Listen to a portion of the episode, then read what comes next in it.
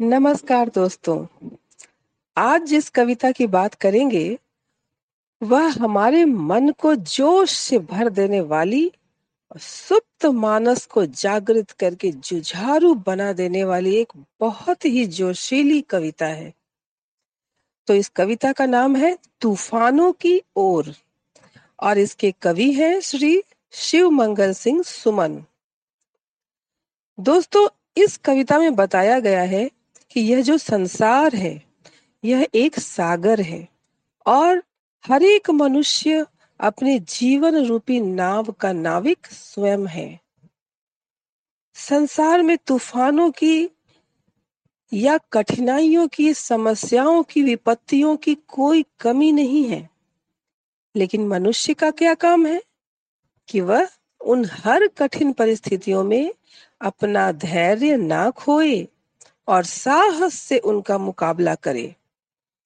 क्योंकि कठिनाइयों में ही मनुष्य के साहस, बुद्धि और बल की परीक्षा होती है।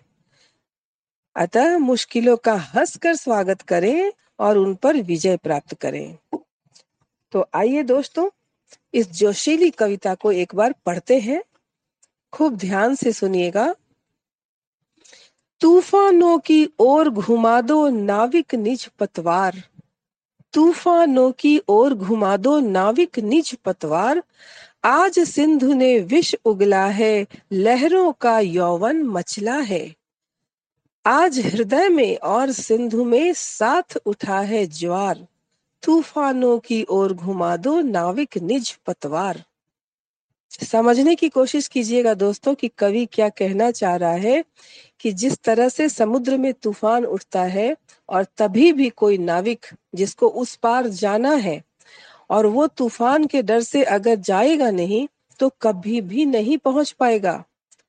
वैसे ही जीवन में कठिनाइयाँ आई हैं तो हमें भी उस कठिनाइयों में कूद के ही उसको पार लगाना होगा। अगर हम उन कठिनाइयों से मुँह फेर के और किनारे पर ही बैठे रह जाएँगे, कभी उन कठिनाइयों को दूर करने का प्रयत्न ही नहीं करेंगे तो कभी भी वो कठिनाई हमारे जीवन से दूर हो ही नहीं सकती है। यही इस कविता की थीम है कि पूरे साहस के साथ जिस तरह से नाविक अपना साहस नहीं खोता है और अपनी पतवार को थामे रहता है हाथ में चप्पू चलाते रहता है और एक दिन तूफ़ान शांत होता है और वो अपने लक्ष्य पे पहुँचता है। बस उसी तरह हमें भी हर मुश्किल परिस्थिति में अपने साहस, धैर्य रूपी पतवार को नहीं छोड़ना है और लगातार चलते जाना है, प्रयास करते जाना है और वो दिन दूर नहीं होता है जब हम सफल होते हैं जीवन में। और फिर से बहुत ही उत्साह से भर के और एक नए लक्ष्य की तलाश में निकल पड़ते हैं। तो आगे कवि कहते हैं, लहरों के स्वर में कुछ बोलो, इस अंधड़ में साहस तोलो बैठ के किनारे पे मत रहो। देखो कि तुम कितने बलशाली हो, क्योंकि कठिनाइयों से भिड़ने पे ही हमारी अंदरूनी शक्ति का, हमारी ताकत का हमें पता चलता है। तो लहरों के स्वर में कुछ बोलो, इस अंधड़ में साहस तोलो कभी कभी मिलता जीवन में तूफानों का प्यार। नाविक, तूफानों की ओर घुमा दो नाविक निज पतवार। यह असीम निज सीमा जाने, सागर को भी यह पहचाने, मिट्टी के पुतले मानव ने कभी न मानी हार। तूफानों की ओर घुमा दो नाविक निज पतवार। सागर की अपनी क्षमता है, पर माझी भी कब थकता है? सागर की अपनी क्षमता है, पर माझी भी कब थकता है, जब तक सांसों में स्पंदन है, उसका हाथ नहीं रुकता है, इसके ही बल पर कर डाले सातों सागर पार।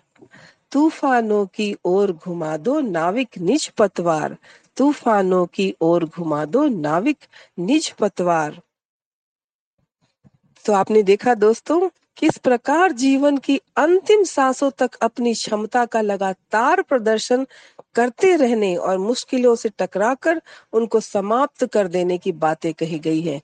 जब तक सांसों में स्पंदन है, जब तक हमारे हृदय में धड़कन है, हमारी एक सांस भी बाकी है, हमें, हमारा हाथ रुकना नहीं चाहिए, हमें मुश्किलों का सामना करने का जो हमारी स्पिरिट है, उसको खोना नहीं चाहिए।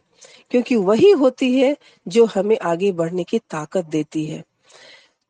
तो जिस तरह से आग में तप कर ही सोना निखरता है, ठीक उसी प्रकार जीवन में आने वाली बाधाएँ ही हमें जीवन जीना और जीवन की नई राह दिखाती है। हमारे इरादों को और भी मज़बूत बनाती है दोस्तों। इसलिए जिस प्रकार लहरों के थपेड़ों से डरे बिना नाविक तूफानों का मुकाबला करता हुआ अपनी मंजिल तक पहुँचता है, उसी प्रकार हम मनुष्यों को भी जीवन की विषम और कठिन परिस्थितियों में कभी घबराना नहीं चाहिए, बल्कि उनसे मुकाबला करते हुए आगे बढ़ते रहना चाहिए, क्योंकि जो कोशिश करते हैं, लगातार कोशिश करते हैं, उनकी कभी हार नहीं होती है। और सफलता की देवी हंसकर आगे बढ़कर स्वयं उनके गले में जयमाला पहनाती है और उन्हीं को जीवन में चुनती है वीर जयी के रूप में। और फिर तो पूरी उनकी जो मंजिल होती है, उस पर पहुँचा के ही उसको दम लेती है। तो दोस्तों, आज के लिए इतना ही। Bye bye